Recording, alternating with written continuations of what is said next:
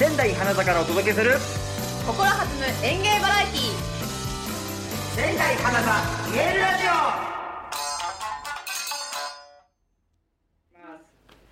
オ。はい、ということで始まりました。仙台花座からお届けする心弾む演芸バラエティー。仙台花座見えるラジオ。よっしゃよろしくお願いします。えー今回第3回ということで、はい。えー我々古風響がナビゲートしてまいりたいと思います。よろしくお願いしますで我々古風響なんですけれども、まあ、今日ちょっと花座のハッピーも来てますし、はいちょっといつもの衣装じゃないのであのどういう人たちかっていう自己紹介をさせていただきたいと思うんですけども、えーこの仙台、えー花座から、えー和太鼓そして津軽三味線をえー担当して、えー芸人として活動しております。で私が和太鼓の三浦幸喜と申します。よろしくお願いいたします。そして私が津軽三味線の織江響です。お願いいたしまお願いします、まあ、この2人のユニットなんですけれども、まあ、2人だけなんですが僕は和太鼓と鳴り物っていうね、はい。こうまあ、チャッパッという楽器だったりとかいろんな楽器も使ったりするんですけども響ちゃんもはい。やってますね、私も津軽三味線と、はい。えーそして津軽の手踊り。えおあのー津軽伝統芸能2つをやらせてもらってます。はい、そして和太鼓も演奏するのでなんかまあ2人のステージなんですけども本当にいろんなことを2人だけでこうやれたらいいなということでやり始めた。2017年ぐらいからね、はい。やり始めた、えーユニットでございます、えー宮城県を拠点にして、えー全国そして海外なんかでも演奏活動をしております、えーぜひ和太鼓津軽三味線を見たいときは皆さん金沢にいらして、えー我々を応援してください。よろしくおはい願いいたします、お願いいたしますさあそして、はいえーこの仙台花座見えるラジオなんですけれども、うん。ちょっとご説明したいと思います、はい。えー仙台の寄せ花座に出演している芸人が、えー演芸のことや仙台の街のことをゲストとゲストと共にトークしてそこから見えてくるディープで心地よい思わず仙台の街に出かけたくなるようなそんな魅力をお届けする楽しいはい。番組でこの番組見てれば仙台のこと分かるってことですね。そうです。なので毎回見ていただきたいとはい思っておりますけれども、あの今日のテーマなんですけども、はい。街の人に聞いてみようシリーズ第2弾ということで、はい。楽しみなんですが、はいはい。あの仙台のお祭りといえばうんうんうん何ですかね？うんもうあれしかないですよね。そうあのね森の都をこう彩るこう初夏をこう彩るはい。お祭りなんですけども、なんか一緒にこう踊りたくなるよそうなんですよ。全然見えなくても遠くからでも音が聞こえてくるんで引き寄せられるように街の中に行ってしまうよそううな最近ですと、はい。東北新幹線のホームにもこの曲がお囃子が流れたりとかしているようなものといえばお呼びしたいと思います、はい。今日のゲストはこの方々です。どうぞ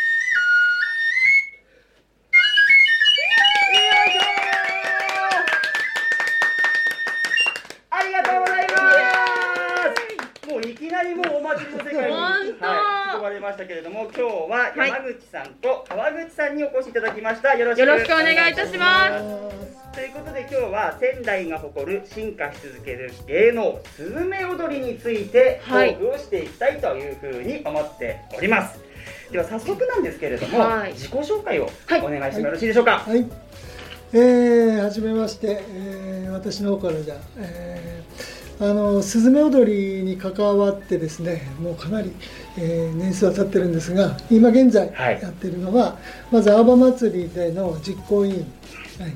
えーそれから、えーとまあ、いろいろし指導とか、はい。やっております。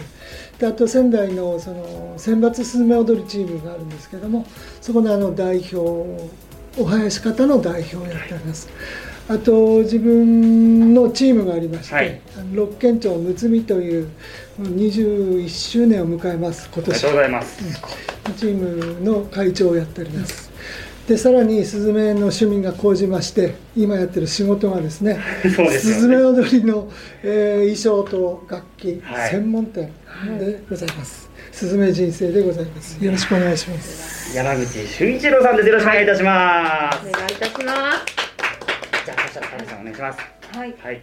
えー、そうですね、スズメ踊りと出会って振り返ると30年え。経ちました、うん。はい。そうなんですね。そうなんですね。その間飽きることなく踊り続けあのちょうど今年で10年になるんですけど自分の団体をはいはいはい。立ち上げてちょうど2月で、えー10年経ったんですねが、はい、あのふわりという団体の代表をしています。あとはあの山口さんと一緒にいろいろ指導に行かせていただいたり、あのだ選抜チームの伊達の舞ではい。踊り手として、あとは指導員として、あの一緒にこう皆さんとあのスズメ踊りを踊っています。はい。今日はよろしくお願いします。お願いいたします。川口智子さんです。よろしくお願いします。じゃあもうもう本当にもう今日はベテランのはいお二人に来ていただそいうてもう二人にしてば何でもわかりますね。はい、はい。なのでもうなんか普段言えない言えないようなことも今ちょっと聞きたいですね。聞けたらいいななんて思ってるんですけれども、早速なんですけどこれあの見てる聞いてる方々っておそらく仙台の方じゃない方全国の方が聞いてるんですよね、はい。まあ、世界で見れるので。つまりスズメ踊りって聞いてこうピンとくる方もいればそうじゃない方もいると思うんですけども、こうスズメ踊りって僕らもこう仙台城の石垣を作る時に、なんかこう石工さんがうん。なんか即興で踊った踊りみたいに聞いたことぐらいはあるんですけど、ど。どうなんですかね、あはいえっ、と今から418年前になりますかね、はい。えー、伊達政宗さんが、えー仙台城を作りまして、うんうん。その時腕のいい職人をということで石垣を作る職人を大阪の堺から呼んだんですね、うん。うん。でまあお城を作るのでもう堺に戻るってことはできないわけです。よね。うん、で仙台にとどまったわけですね。でとどまってまあそれこそそのまま石屋を続ける人もいれば、はいはいはい。大工になる人もいれば、うん。いろいろ。で仙台で活躍してたんだけどもその石屋さんがこういうことをやったよねっていうことで代々伝承してきた、あ。うん、踊りそれが今スズメ踊りって言われてますけども、ーはいはい。あの当時からスズメ踊りって言われたわけではないんですないですね。そうあの時踊った踊りと。はあ。でただやっぱりそれではなんかか形がつかないので、えーちょっと待てよと。あのまず、えー伊達家のかはい。家紋がうん。竹にスズメですね、うん。そうそうですね。で踊ってる姿がスズメのように。なるほど。扇子2つ羽でああちょんちょんちょんちょんと。餌をねあれするような踊りなのでスズメとスズメでスズメ踊り。なるほど。っていうふうになったんです。まああの羽っこって言ってみたりねいはいろいろ昔はあったらしいんですけど、うんうんそれであの伝承されてきたえー踊りなんですけども、はい。その最後の伝承者がその当時もう80近いおじいちゃんだったんですね。うん。であの踊り方もね、えーちょっとよぼよぼよぼっていう感じのね、あの踊りだったんであのただ音楽はずっとそのままあの伝えられてきたので。昔のままですか？そうそうそうそう。へこれをね何かあの仙台市のその夏の目玉っていうか、市民の踊りにできたら素晴らしいねっていうこしですよね。ことになる、はい。で仙台ってほら七夕しかないから。はい。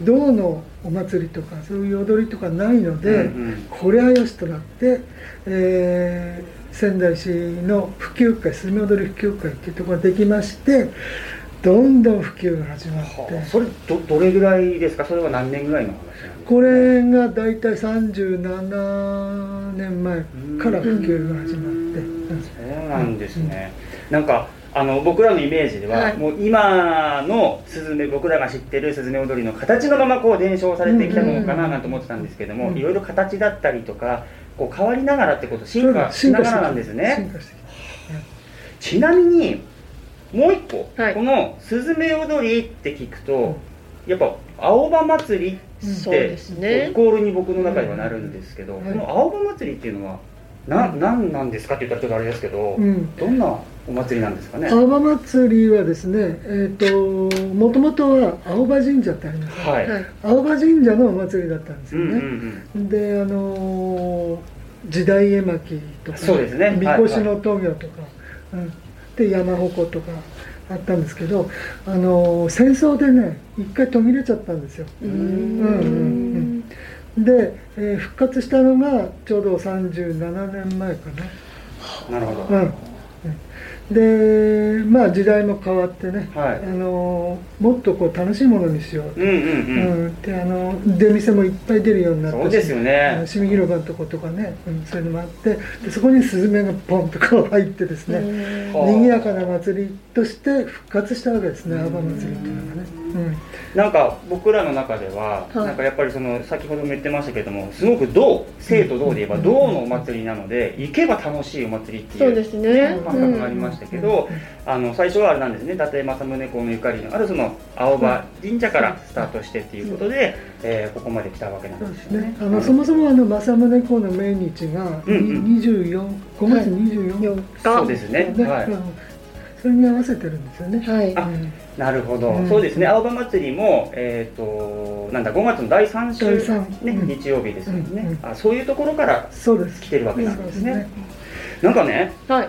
もっといっぱいたくさん本当は聞きたいんだけど、そもうね、一回時間なんですよ。う ははい。い、なので、もうここの後の詳しい話っていうのを次回はい。またお聞きしたいと思うんですけれども、もういろんなことを、はい。はい、聞いていきたいと思いますので、川口さんも山口さんもはい。また次回もよろしくお願いいたします